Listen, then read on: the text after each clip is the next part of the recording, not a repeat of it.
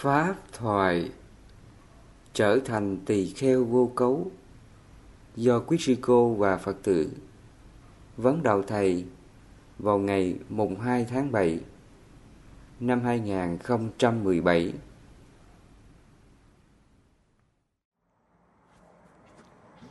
Sáng nay chúng ta đọc Kinh Pháp Cú trong phẩm Câu Ế, bài kệ số 242. Phật dạy: tà hạnh như đàn bà, san tham như kẻ thí, tội ác là vết nhơ, đời này và đời sau. Trong hàng cấu ế ấy, vô minh như tối thượng, hãy từ bỏ như ấy, thành tỳ kheo vô cấu. Trong bài kệ 242, Phật dạy tà hạnh như đàn bà. Đây là liên quan đến lịch sử văn hóa của Ấn Độ. Văn hóa Ấn Độ, người phụ nữ mà ngoại tình thì người ta xem thường cái người phụ nữ này rất nặng. Thậm chí là có nơi là người ta hại cho đến chết cái người mà phụ nữ ngoại tình. Cái văn hóa này nó đã có từ thời Đức Phật và cho đến bây giờ nó vẫn còn.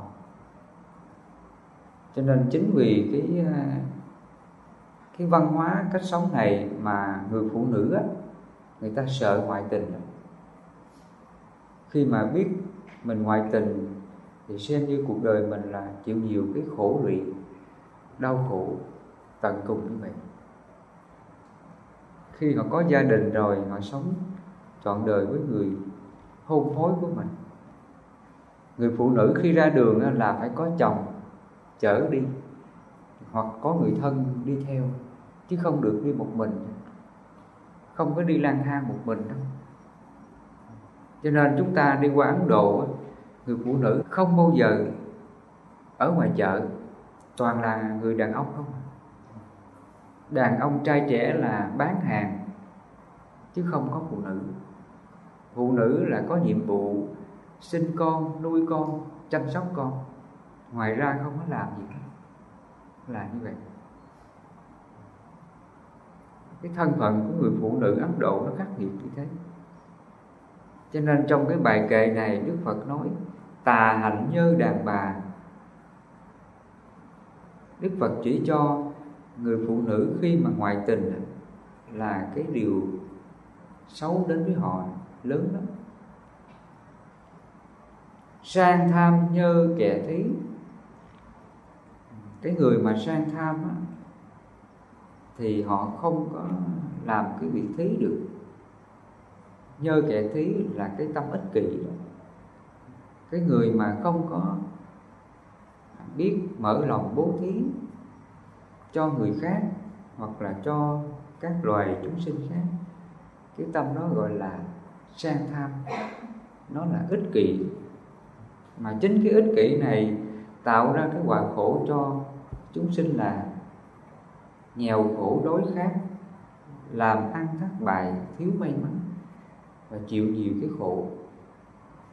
Sang tham nhơ kẻ thí là như vậy, chỉ cho là những cái nghiệp xấu đến với họ nhiều lắm. Tội ác là vết nhơ, đời này và đời sau. Người mà gây tội ác thì chịu cái quả khổ cho đời này và đời sau. Nói về tội ác thì nó nhiều. Ví dụ như là mình sát sinh hại Phật, gian tham, trộm cắp, ích kỷ, bòn sẻn keo kiết, tà dâm ngoại tình, nói láo, nói dối, nói lời ác độc, nói lời chia rẽ, hoặc nghiện ngập các thứ nghiện ngập, hoặc là mình tham lam, ích kỷ, sân giận, buồn phiền, tật đố, vân vân. Cái này gọi là tội ác. Người nào mà sống với cái nghiệp này thì đời này khổ và đời sau khổ. Cho nên Phật nói tội ác là vết nhơ, đời này và đời sau. Trong hàng cấu uế ấy vô minh nhơ tối thượng. Trong hàng cấu uế, những điều xấu, điều ác của ta, trong đó Phật nói vô minh nhơ tối thượng. Chính cái tâm vô minh đem đến những điều tội lỗi cho ta. Vô minh là mình không hiểu được nhân quả thiện ác, mình không hiểu được khổ, nguyên nhân của khổ. Cái tâm đó gọi là vô minh. Cái tâm vô minh nó không tha ai hết. Cái vô minh từ thô cho đến tế. Chúng ta thấy có những người vô minh làm những điều nó đi ngược lại cái nhân quả, không lợi ích cho mình, và vừa mất công vừa mất của, và suốt cuộc đời mình chỉ làm những cái điều tà vậy, không có đúng chánh pháp. Cho nên cái vô minh này, nếu mà chúng ta chưa có đoạn trừ thì chính vô minh này không chừa bất cứ ai.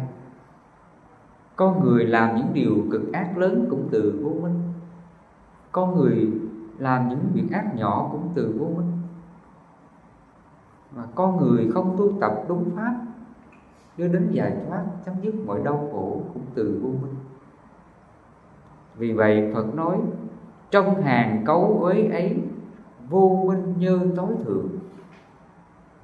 Chúng ta thấy cũng có người đến với đạo Phật, cũng quy y Phật hoặc là cũng xuất gia theo Phật, hàng ngày cũng tinh tấn tu tập, nhưng nếu mà người này chưa có đoạn trừ vô minh, chưa có giác ngộ được tứ diệu đế, bát chánh đạo và phương pháp tu tập diệt khổ, thì người đó vẫn còn là sống trong vô minh. Cho nên Đức Phật Ngài nói đó, vô minh là gì? Vô minh chỉ cho người này không giác ngộ đây là khổ, nguyên nhân của khổ, diệt khổ và con đường đưa đến diệt khổ. Đó là vô minh. Cho nên chúng ta tu tập bất cứ pháp môn gì, dù chánh hay không chánh, nhưng mình chưa đoạn trừ được vô minh, chưa giác ngộ được con đường tu tập diệt khổ của Phật, thì việc tu tập đó là sai pháp. Và khi sai pháp thì chúng ta có tu suốt đời chăng nữa, mình chẳng có hết đau khổ, đoạn diệt phiền não của mình được. Cái vô minh nó hại chúng ta là như vậy. Hiện nay chúng ta cũng đến với đạo Phật, mình cũng giác ngộ chánh pháp của Phật. Nếu mình chưa có đoạn trừ vô minh đó, thì chúng ta vẫn còn là khổ.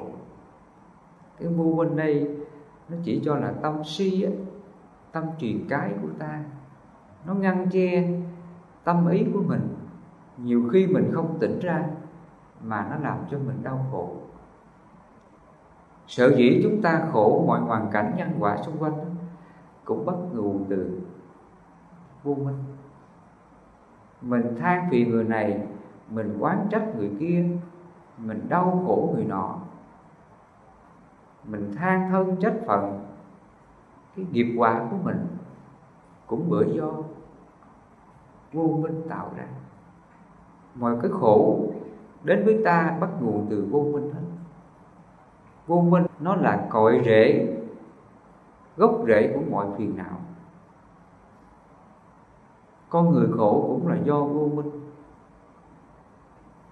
Cho nên chúng ta thấy cũng có những người đến với đạo Phật, hàng ngày cũng siêng năng tu tập, làm các công hạnh lành như bố thí, cúng dường, làm phước vân vân, nhưng hàng ngày chúng ta vẫn thấy họ khổ. Nhiều cái khổ đến với họ, ai đụng đến là giận đùng đùng, ai nói một câu không vừa lòng là tự ái. Mà tại sao họ làm những hành động đó? Đó là do vô minh đó. Cho nên vô minh không có tha bất cứ ai. Chúng ta mà không có chánh niệm, không có hậu trì các căn, không có như lý tác ý các hành nghiệp, các hành động của mình, thì chúng ta bị cái triền cái si mê vô minh này che mờ ta. Khi vô minh che mờ thì chúng ta hành xử theo cái nghiệp của mình. Ai nói là mình giận, ai nói là mình buồn, cái chuyện khổ nào chút xíu cũng than, cái này là do vô minh nó chi phối chúng ta, nó hại chúng ta là như vậy. Cho nên tất cả mọi hoàn cảnh nhân quả, dù xấu hay tốt đến với ta, nó chưa phải là khổ. Nó khổ là do cái kiết sự si mê tà kiến vô minh này làm cho chúng ta điên đạo, rồi mình chấp ngã theo các hoàn cảnh nhân quả xấu tốt đó. Mình buồn thương giận ghét với nó cũng là do vô minh tạo ra. Vì vậy Phật nói, trong hàng cấu uế ấy, vô minh nhơ tối thượng, hãy từ bỏ nhơ ấy, thành tỳ kheo vô cấu. Chúng ta lưu ý bài kệ này nha. Cái đoạn cuối Phật nói, hãy từ bỏ nhơ ấy, thành tỳ kheo vô cấu. Nghĩa là người nào đoạn trừ được các nhơ, các cấu uế, các điều ác, đoạn trừ được vô minh tà kiến của mình, mình biết tu tập thanh tịnh tự lòng mình, dứt trừ mọi phiền não tham sân si mạn nghi, thì Phật nói người đó trở thành là thành tỳ kheo vô cấu. Quý sư cô và Phật tử mình lưu ý cái đoạn kệ này nha. Phật nói, hãy trừ bỏ nhơ ấy, thành tỳ kheo vô cấu. Người nào mà diệt trừ mọi cái cấu uế phiền não như vậy, mình ngay đó là thành tỳ kheo. Như vậy rằng cái từ mà tỳ kheo đại diện cho là gì? Đại diện chỉ cho cái tâm thanh tịnh, cái tâm giải thoát, dứt mọi cấu uế, trong đó có vô minh. Mà người nào diệt trừ được vô minh đó, người đó trở thành là tỳ kheo. Cái tỳ kheo này nó là danh từ chung, không chỉ riêng cho bất cứ ai. Ví dụ trước đây chúng ta hiểu tỳ kheo chỉ cho ai? Chỉ cho người xuất gia. Mà thường thì người xuất gia là ai? Là tăng. Nhất là ở bên Phật giáo Nam Tông. Bên Phật giáo Nam Tông bây giờ là không có tỳ kheo ni. Người nữ vào tu á, là họ không có đắp y giống như ta đâu. Họ đắp y gọi là bạch y đó. Bạch y là cũng quấn y vậy mà y màu trắng, cũng cạo tóc, nhưng mà chứ không thể là tỳ kheo được. Đó là cái quy định theo cái truyền thống Phật giáo Nam Tông này. Còn ngày xưa chúng ta thấy khi nói đến đệ tử Phật thì có 4 hạng: đệ nhất sa môn tỳ kheo tăng, đệ nhị sa môn tỳ kheo ni, đệ tam sa môn cư sĩ nam, đệ tứ sa môn cư sĩ nữ. Tăng ni chẳng qua là phân biệt nam nữ thôi. Tăng là người xuất gia nam, ni là người xuất gia nữ, cư sĩ nam, cư sĩ nữ. Nó là danh từ đại diện chung cho cả hai giới, xuất gia và tại gia. Còn tỳ kheo á, chỉ cho là đại diện cho sự thanh tịnh. Người nào mà giữ gìn các giới hạnh thanh tịnh, đoạn trừ mọi cấu uế phiền não của tâm á, thì người đó là tỳ kheo đó, mới chính thức là tỳ kheo nha. Chúng ta nhớ cái lịch sử này. Thời Phật á, mọi người mà vào xin Phật tu á, xuất gia để trở thành sa môn tỳ kheo á, thì cái yêu cầu Đức Phật bắt buộc là hãy sống thử thách biệt trú trong 4 tháng. Trong 4 tháng này mình phải thử thách Mình phải rèn luyện những cái đức hạnh, những yêu cầu cái đời sống phạm hạnh của người sa môn hạnh. Ví dụ như là yêu cầu chúng ta là phải sống ăn ngày một bữa. Cái này là mình tự giác tự nguyện. Đức Phật không có bắt buộc chúng ta. Đức Phật nói đó, ta không có quyến rũ các ngươi theo ta xuất gia, mà cái này các ngươi tự nguyện tự giác. Mình thấy con đường giác ngộ chánh pháp của ta có lợi ích thì các con tự nguyện tự giác theo ta, chứ ta không có kêu gọi ai hết. Mà khi tự nguyện tự giác, mình phải nhận thức rằng là cái đời sống phạm hạnh sa môn khó lắm.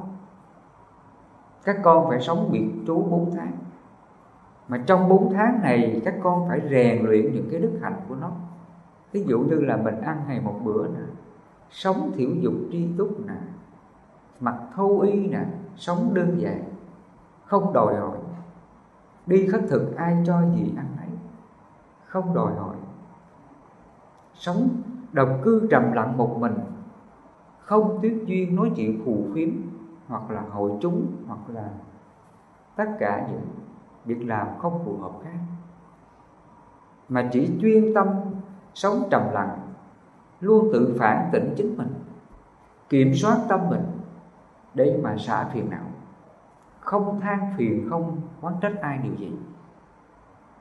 Mình phải thử thách sống trong cái hoàn cảnh tu tập đó.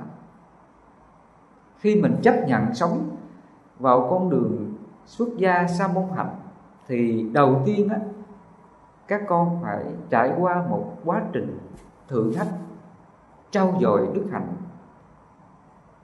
Thì trong 4 tháng bị trú này mình phải rèn luyện cho nó thuần thục. Khi mà thuần thục rồi, tâm mình không còn cấu uế phiền não tham sân si nữa, mình cảm thấy đời sống phạm hạnh này thật sự giải thoát, không ràng buộc. Tất cả những cái sinh y, những dục lạc ở đời tác động đến thân của ta nữa, tâm mình hoàn toàn vô cấu, thanh tịnh. Thì lúc này Đức Phật Ngài mới chấp nhận ta là người tỳ kheo. Cho nên những ai mà vào xuất gia tu tập theo Phật, yêu cầu bắt buộc, thử thách trong 4 tháng gọi là sống biệt trú. Sống biệt trú không có nghĩa rằng là mình sống một mình trong cái đó. Biệt trú là mình sống một cái nơi để mình rèn luyện đạo đức, giải thoát, được các bậc trưởng thượng, các bậc trưởng lão, các bậc thị hữu tri thức hướng dẫn cho mình, đào tạo cho mình để mình rèn luyện tu tập các đức hạnh giải thoát. Và khi chúng ta được sống trong môi trường này có hạnh phúc không? Vô cùng hạnh phúc. Nếu mà chúng ta là người quyết tâm, quyết trí giải thoát, mình được các ngài huấn luyện mình, chỉ dạy mình tận tình như vậy là hạnh phúc lắm. Thì chúng ta được biết khi Đức Phật nói lên điều đó, các con theo ta là phải thử thách biệt trú trong 4 tháng. Phật đưa ra cái điều kiện rèn luyện tu tập. Và có người đó họ nói Phật rằng là kính bạch Đức Thế Tôn, nếu Thế Tôn có đưa ra điều kiện là 4 năm sống biệt trú này, chúng con hoàn toàn hoan hỷ, vui vẻ sống với phạm hạnh này. Mong Thế Tôn hoan hỷ chấp nhận cho con. Và khi họ nói lên cái tự nguyện tự giác, xin theo Phật tu tập như vậy, thì lúc này Đức Phật mới hoan hỷ cho thử thách. Lúc này Đức Phật Ngài mới cho thử thách. Và khi sống trong cái hoàn cảnh này, tự nguyện tự giác, thì người này nỗ lực. Có người chưa đầy 4 tháng, chỉ 1 tháng ta chứng đạo, ta thành tỳ kheo. Có người 1 tuần là đã xong rồi, thành tỳ kheo. Cho nên cái ý nghĩa tỳ kheo á, chỉ cho là cái tâm thanh tịnh, đại diện cho giới định tuệ. Nó là cái danh từ chung. Cái danh từ quá là cao quý, vô cùng cao quý cho chúng ta. Người nào mà thanh tịnh được tâm của mình, đoạn trừ mọi cấu uế phiền não, tự lòng chúng ta, mình trở thành là tỳ kheo. Người nào mà thanh tịnh, không còn cấu uế vô minh tà kiến nữa, thì Phật nói người đó là tỳ kheo. Dù người đó là ai, dù tăng hay ni, cư sĩ nam hay cư sĩ nữ, người đó là tỳ kheo rồi đó. Ngày xưa cái danh từ tỳ kheo là như vậy, đại diện chung cho tất cả mọi hạng chúng sinh. Vì vậy Phật nói Pháp ta chỉ có một vị, đó là vị giải thoát, đồng đẳng giống nhau. Cũng giống như là tất cả chúng sinh, điều chung là máu cùng đỏ và nước mắt cùng mặn. Dù tất cả mọi người có ở bất cứ hoàn cảnh nào, giai cấp nào, nghèo khổ hay giàu có, thông minh hay ngu dốt, đau ốm hay là khỏe mạnh, cao hay thấp, trắng hay đen, bất cứ giai cấp nào, nếu người nào biết tu tập, đoạn trừ các cấu uế phiền não, vô minh tà kiến tham sân si, thì người đó là thành tỳ kheo vô cấu. Và khi thành tỳ kheo rồi, người này hưởng được kết quả sa môn hạnh, thiết thực hiện tại, đều bình đẳng giống nhau. Cho nên chúng ta nhớ cái sự kiện khi mà vua A Xà Thế đến gặp Phật, thưa hỏi Phật về cái đời sống giải thoát thiết thực hiện tại, thì Đức Phật có nói về cái hạnh sa môn hạnh, sự tu tập rèn luyện những đạo đức giải thoát. Và Phật nói người nào mà vào pháp của ta, biết sống tu tập thanh tịnh những điều này, dứt trừ mọi phiền não, thì dù người đó có ở giai cấp nào, họ được xứng đáng thành tỳ kheo vô cấu.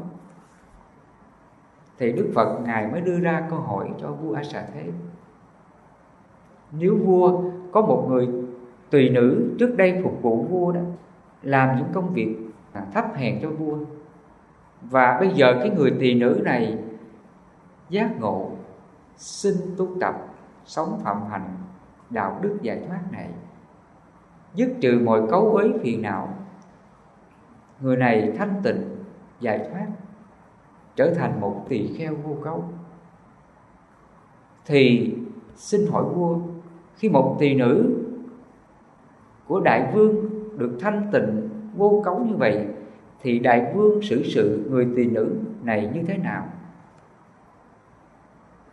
Thì ngay đó vua A Xà Thế mới bạch Phật rằng: kính bạch Đức Thế Tôn, nếu mà người tỳ nữ con được thanh tịnh như là Thế Tôn nói, con sẽ quỳ xuống đảnh lễ cúng dường, dâng cúng phẩm vật.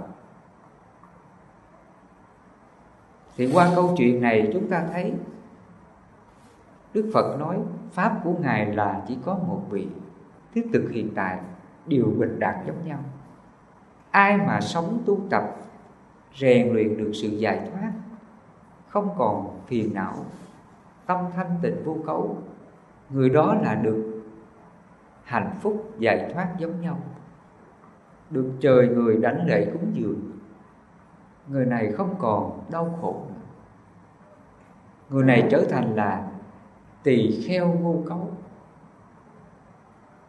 Cho nên cái danh từ tỳ kheo là như vậy, thiêng liêng lắm. Và bây giờ chúng ta hiểu cái chữ tỳ kheo, chỉ cho là người xuất gia đó trở thành tỳ kheo thì sao? Là thọ đại giới, gọi là thọ của túc giới đó. Người này xuất gia được mấy năm? Đầu tiên là vào tập sự một năm, hoặc là nửa năm được xuất gia và được thọ giới sa di. từ sa di trở lên đó là 2 năm được thọ giới cụ túc. Nếu là ni á, là 3 năm. Khi thọ giới sa di xong rồi, 3 năm sau mới thọ giới thức xoa, 3 năm sau nữa mới thọ giới tỳ kheo. Tổng cộng lại bao nhiêu năm? 7 năm á.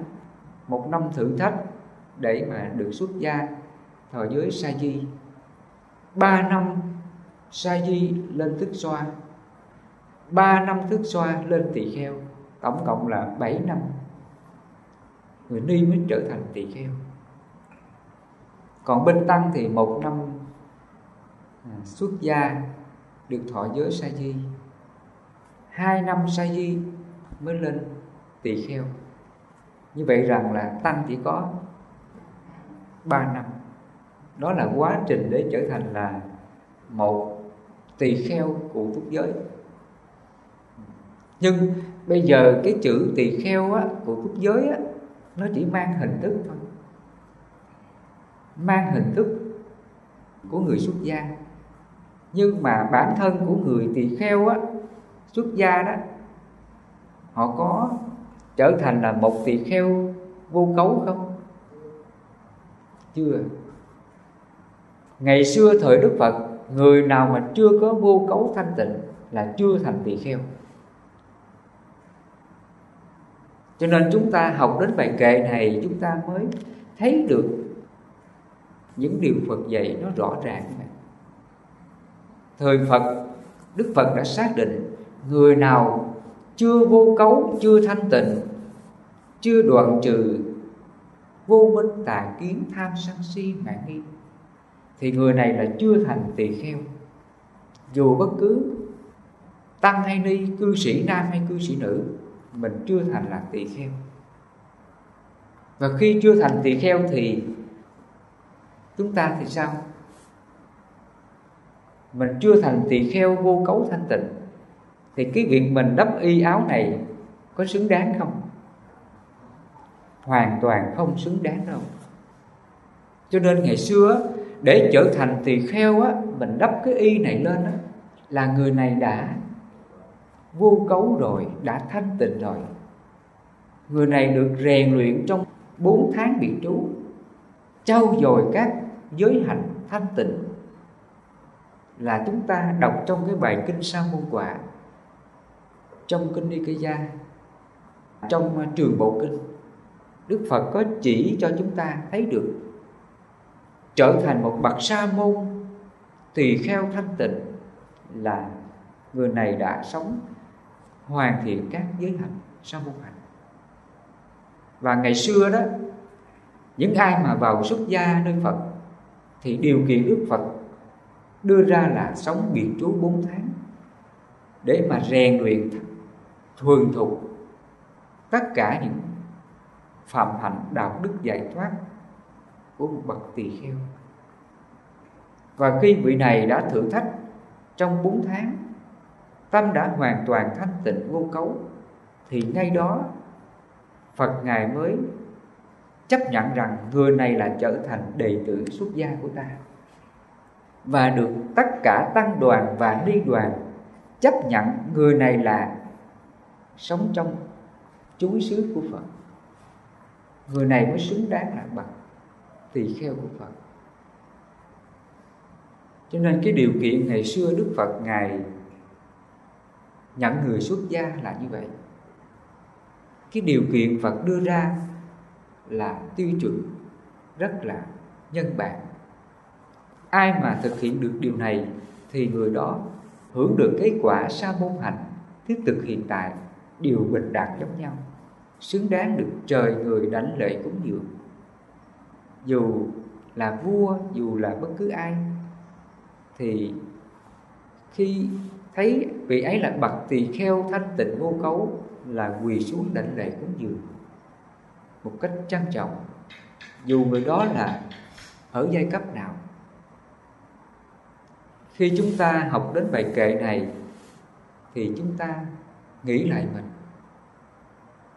khi mình là đệ tử Phật, là xuất gia hay tại gia, Nếu mình chưa có thanh tịnh vô cấu, hàng ngày mình đắp cái y áo này trên người, hàng ngày mình cho rằng mình là đệ tử của Phật, thì mình xét lại mình có xứng đáng chưa. Điều này chúng ta phải tự xét lại nhé. Một ngày mà chúng ta chưa đoạn trừ phiền não, tâm chưa thanh tịnh vô cấu, thì tự lòng chúng ta phải biết xấu hổ. Còn bây giờ mọi người họ hiểu cái chữ tỳ kheo á, nó mang hình thức. Khi mình được thọ giới cụ túc rồi thì từ nay là mình được tỳ kheo rồi. Khi mình trở thành tỳ kheo là đại đức rồi đó. Nó có giá lắm đó nha. Nó có cái giá của nó, chứ không phải là giống như thời Phật đâu. Khi mình trở thành tỳ kheo là mình có giá của nó, là mình trở thành đại đức. Và người này là xem như là được mọi người cúng dường, thỉnh mời đi trai tăng này kia đó. Và người này tu thời gian mà có tuổi hạ nhiều á, được lên lão làng, được tăng lên một cấp là thượng tọa. Bên tăng là gọi là thượng tọa, còn bên ni gọi là, khi mà thọ giới cụ túc á, gọi là sư cô. Khi mà người ni thọ giới cụ túc tỳ kheo xong á, được gọi là sư cô. Và vị này tu tập thời gian á, được lên lão làng, tăng thêm một cấp gọi là ni sư, ngang với là thượng tọa. Ni sư với thượng tọa là ngang với nhau. Tuổi hạ là 20 năm tuổi hạ. Và bên tăng á, nếu mà lên lão làng 40 năm á, gọi là hòa thượng. Tăng lên một cấp là hòa thượng. Còn bên ni á, được 40 năm tuổi hạ là ni trưởng. Đối với tăng, tu tập một thời gian lên lão làng nữa, tăng lên 20 tuổi hạ nữa, gọi là 60 năm tuổi hạ, gọi là trưởng lão. Đầu tiên là đại đức, rồi lên thượng tọa, hòa thượng và hòa thượng trưởng lão. Dùng cái từ là hòa thượng trưởng lão là 60 năm tuổi hạ đối với tăng. Còn ni là sao? Khi mà tăng lên 20 năm tuổi hạ nữa là 60 năm, trở thành là sư bà. Đến đây mới gọi là sư bà, sư bà trưởng lão. Hoặc bên kia là hòa thượng trưởng lão. Coi như vậy là 60 năm tuổi hạ mới tăng lên sư bà. Còn bên tăng á, 60 năm tuổi hạ mới gọi là hòa thượng trưởng lão. 40 năm tuổi hạ là hòa thượng, 20 năm tuổi hạ là thượng tọa. Và khi thọ cụ túc giới là đại đức. Nó có cấp bậc như vậy. Cũng giống như là trong quân đội, thiếu quý, trung quý, đại quý gì đấy, thiếu tá, trung tá, đại tá, là thiếu tướng, trung tướng, đại tướng. Có đúng không? Đó là nó phân hàm theo cái cấp bậc.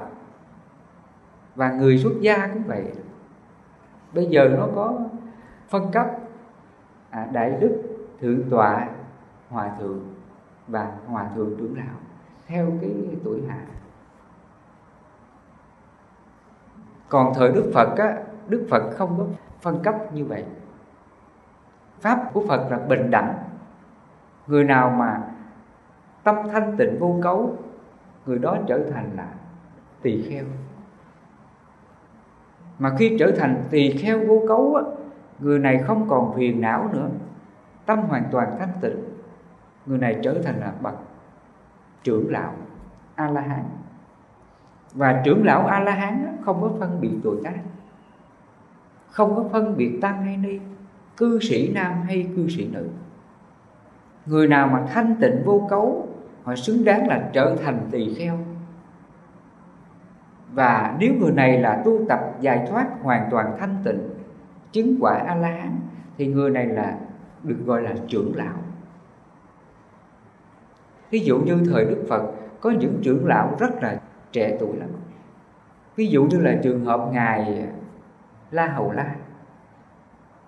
Ngài La Hầu La là Ngài tu tập đến năm 20 tuổi, Ngài chứng được quả vô lậu A-la-hán, thì Ngài được gọi là trưởng lão La Hầu La. Cho nên cái danh xưng á, cái danh xưng trưởng lão A-la-hán là cái danh từ chung đại diện cho cái sự thanh tịnh vô cấu, không còn phiền não tham sân si mạn nghi. Người nào mà được thanh tịnh điều này thì người đó là xứng đáng là tỳ kheo, là bậc trưởng lão, bậc hoàn toàn xứng đáng được mọi người đảnh lễ cúng dường. Cho nên Phật nói pháp ta chỉ có một vị, đó là vị giải thoát đồng đẳng giống nhau. Cũng giống như là tất cả chúng sinh đều chung máu cùng đỏ và nước mắt cùng mặn. Dù người nào có sống trong bất cứ giai cấp nào, nếu họ là người hoàn toàn thanh tịnh vô cấu, họ xứng đáng là tỳ kheo, họ xứng đáng là bậc A-la-hán, họ xứng đáng được trời người đảnh lễ cúng dường, họ xứng đáng là được giải thoát đồng đẳng giống nhau, không có cao thấp, không có phân cấp. Cho nên ngày xưa Đức Phật Ngài lấy cái tiêu chuẩn để mà đánh giá là bậc tỳ kheo, bậc A-la-hán, bậc trưởng lão là người đó đã thanh tịnh rồi, tâm đã hoàn toàn không còn phiền não tham sân si mạn nghi, thì người này là cái quả giải thoát giống nhau. Phật khi mà Ngài giải thoát rồi và chúng ta giải thoát rồi, giữa Phật với ta là đồng đẳng giống nhau, không có cao thấp. Phật là bậc độc giác Phật, chúng ta là bậc thinh văn Phật. Mình là đệ tử Phật, mình hành theo Phật, mình giải thoát với Phật, thì giữa mình với Phật là giống nhau. Cái danh từ có thể khác chút xíu, vì Đức Phật là Ngài giác ngộ, tự mình giác ngộ, Ngài tìm ra con đường giác ngộ này, cho nên Ngài gọi là độc giác Phật. Còn chúng ta là tu theo Phật, giải thoát với Phật, mình gọi là thinh văn Phật. Đức Phật là độc giác A-la-hán, chúng ta là thinh văn A-la-hán. Giữa Phật và ta, mình giống nhau cái chỗ là tâm giải thoát, chấm dứt luân hồi sinh tử.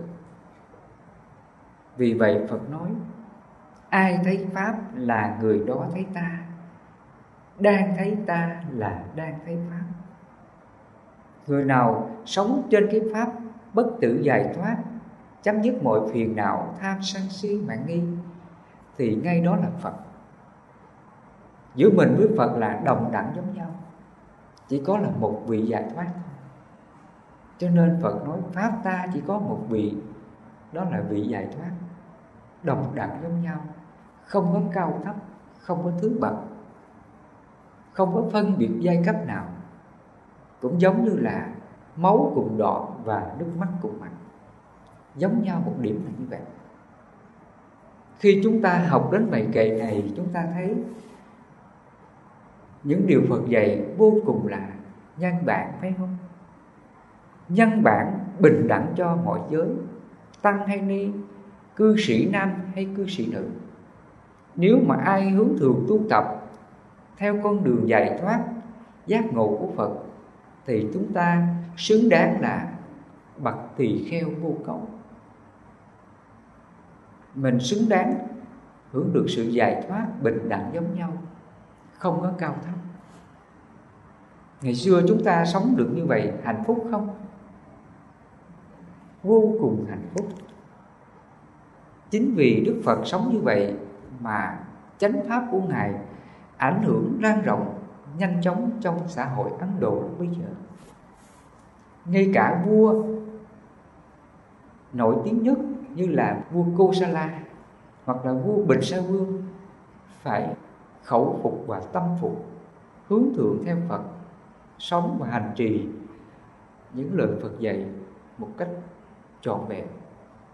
Và ngay cả các đạo phái khác của Bà La Môn, khi người ta giác ngộ được chánh pháp này thì họ cũng hướng thượng xin theo Phật xuất gia tu tập.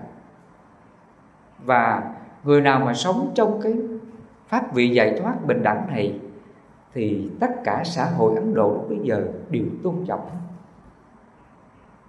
Và người này dù ở giai cấp nào mà khi được xuất gia là họ được bình đẳng giải thoát giống nhau, được mọi người tôn trọng giống nhau. Cho nên nó tạo nên một cái cuộc cách mạng đem đến hạnh phúc cho đa số, lợi ích cho đa số là như vậy. Chúng ta đọc trong kinh của Phật những cái danh từ mà mọi người tán thán cho Phật. Ngài là bậc đem đèn sáng vào bóng tối, dựng lại những gì mà bị quăng ngã, đem đến hạnh phúc cho đa số, an lạc cho đa số.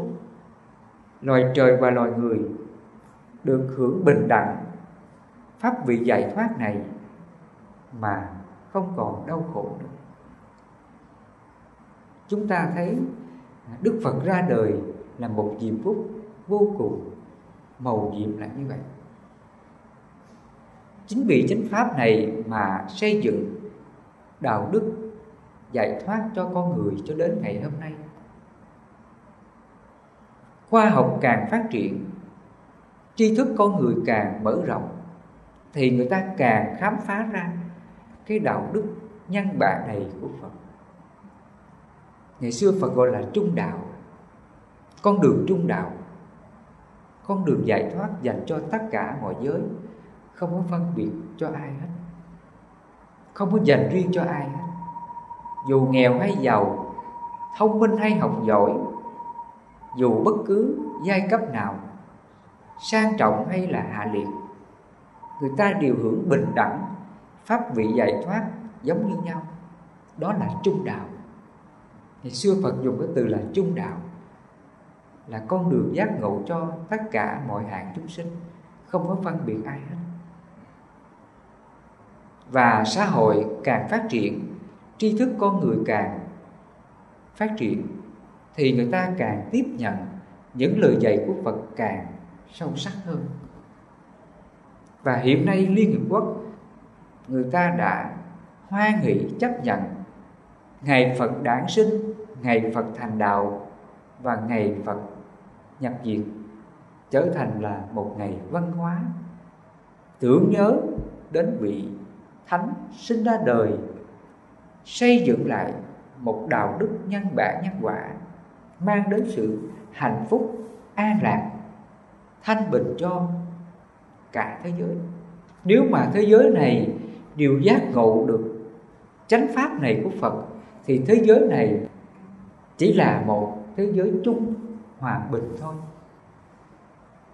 Nếu mà thế giới này con người đều hướng thượng, đặt lòng tin vào sự giác ngộ chánh pháp của Phật, sống theo chánh pháp của Phật, và mọi người đều được bình đẳng tự do giống nhau, thế giới này không còn chiến tranh nữa, thế giới này không còn phân biệt tôn giáo nữa, mà con người ta sống hài hòa, an vui, hạnh phúc. Và điều mong ước này tất cả đa số chúng ta đều mong ước như vậy. Và hiện nay Liên Hiệp Quốc người ta muốn xây dựng thế giới hòa bình thông qua tư tưởng đạo đức giải thoát của Phật một cách thiết thực nhất. Chính vì vậy mà hàng năm các nước Phật giáo tổ chức ngày tưởng niệm này cùng nhau để nói lên sự hạnh phúc, an lạc cho đa số. Làm sao để nói lên tiếng nói xây dựng hạnh phúc, hòa bình thế giới trong các kỳ đại hội tưởng niệm ngày Phật đản sinh, gọi là Vê Sắc. Hôm nay chúng ta học đến bài kệ này, chúng ta tưởng niệm lại công ơn của Phật. Ngài đã sinh ra đời 45 năm thuyết pháp. Ngài dựng lại chân lý, đem đến con đường giác ngộ, an lạc cho đa số, hạnh phúc cho đa số. Mọi người được bình đẳng, là sống trong sự giải thoát giống nhau. Không ai khinh biệt mình, không ai xem thường mình.